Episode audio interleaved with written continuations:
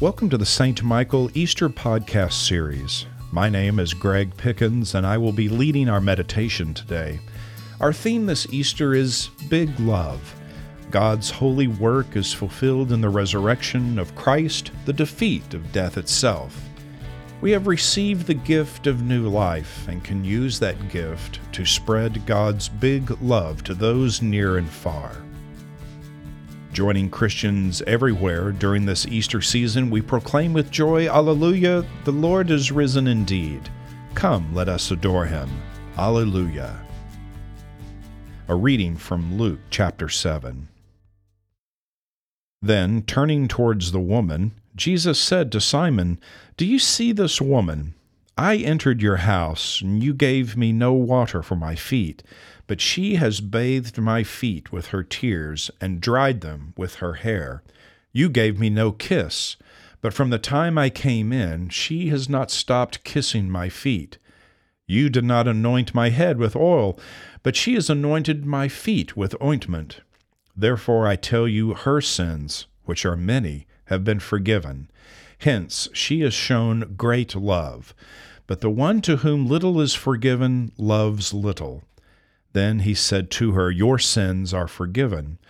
But those who were at the table with him began to say among themselves, Who is this who even forgives sins?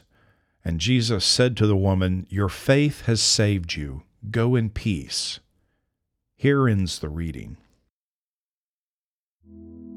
The Easter season is a time of the church year that is set aside for renewal and part of that renewal is to assure we have the basics of our discipleship in place. Jesus was invited to gather in a house. Immediately, those who knew Jesus came to him, and at least one person was trying to make him comfortable. Of course, Jesus notices this slight, and he calls out the owner of the house.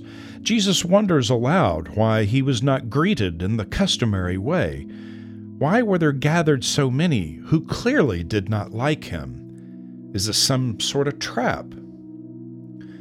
Many times we will want to start our faith journey anew, to clear away some practices that do not gain us ground in our spiritual endeavors. We do this so we can begin again with the Lord. This is common and can be quite healthy to invite the Lord into our open hearts once again to invite the Lord into a heart that is hospitable for His redeeming work. Easter is a time to give ourselves to the Lord, truly prepare a place for Him, a place where He can be adored as ruler of our lives, where He can lead us to a greater bond with Himself. Take some time this week and see if there are any old habits that might keep you from giving yourself wholly to Jesus. Confess these and allow Him to fill you again with His life giving Spirit. Amen. Please join me as we continue with the Lord's Prayer. Our Father, who art in heaven, hallowed be thy name. Thy kingdom come, thy will be done, on earth as it is in heaven. Give us this day our daily bread, and forgive us our trespasses, as we forgive those who trespass against us. And lead us not into temptation, but deliver us from evil. For thine is the kingdom, and the power, and the glory, forever and ever. Amen. Let us pray. Almighty God, whom truly to know is everlasting life, Grant us so perfectly to know your Son, Jesus Christ, to be the way, the truth, and the life, that we may steadfastly follow his steps in the way that leads to eternal life.